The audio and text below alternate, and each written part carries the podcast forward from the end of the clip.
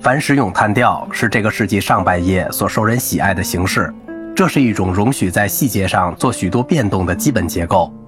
梅塔斯塔西奥的两节咏叹调歌词为18世纪20年代至40年代成熟的凡式咏叹调设定了标准。开头的利都奈罗一般是陈述 A 段的旋律素材，有时较为简单，另一些时候则是有装饰的。通常作曲家们使音乐适合 A 段的诗文歌词。然后为了引入性的音乐而重写和配器。第一个 A 段在主调上陈述了主要的旋律素材，然后转调至属调或关系调上去。随后的利都奈罗通常是简短的，从开头的部分变换和缩略为一个乐段。第二个 A 段以复述属调或关系调中的 A 一段的旋律而开始，但有时却用原来旋律的变奏来重新谱写歌词。它往往以高度华丽的演奏结束于最后一行或两行上，只听到一次的 B 段是典型的音节式谱曲，有轻微的伴奏，可能用不同的速度和节拍。多数情况下，歌词陈述一次，也许只在最后两行中才有反复。通常只有在 A 段和 B 段都结束之前才有一个延长符号，要求演唱者唱一段华彩乐段。这是对遵循这一形式的哈塞的一首咏叹调的举例和讨论。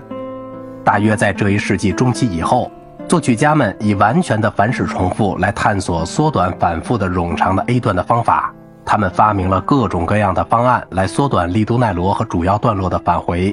通常把反使的指示 da capo 从头反复改成 da s e n o 从记号处反复，即指反复 A 段的一部分，或者写出一段缩短了的反复。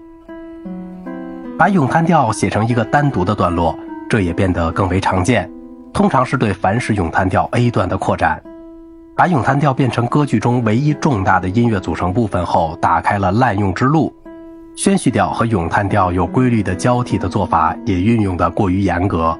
包括著名的意大利阉人歌手在内的歌手们，常常对诗人和作曲家提出专断的要求，或使他们改动、增加和替换咏叹调。而不顾戏剧或音乐恰不恰当，更有甚者，歌手还随意加上旋律装饰和华彩乐段，往往只是为了炫耀声乐的技巧而已。一篇名为《流行的戏剧》的文章列举了某些做得过分之处，它是针对歌剧和同它有关一切事物的著作的讽刺之作。一七二零年匿名发表，实际上是作曲家贝内代托·马尔切洛所作。尽管有这些批评。凡是咏叹调仍然继续发展着。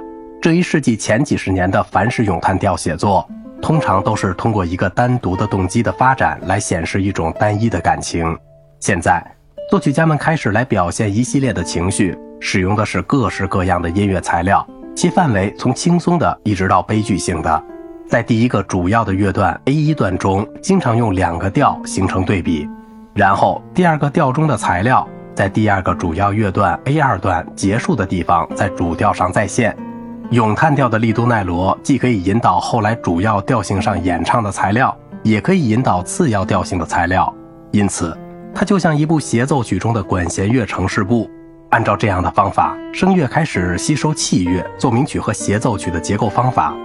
这种方法在整个18世纪中一直保留着，但是。声乐的旋律仍统治着音乐，并带动它继续前进，而且管弦乐为歌唱者提供的和声支持，而不是增加独立的对位线条。旋律通常由四小节的单位组成，其中包括各两小节先行句和后继句。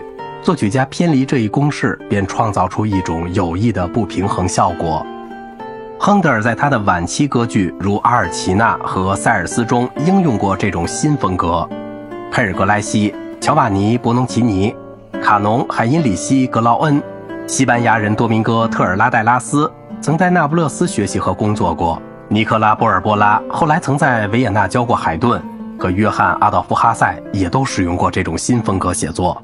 好了，今天的节目就到这里了，我是小明哥，感谢您的耐心陪伴。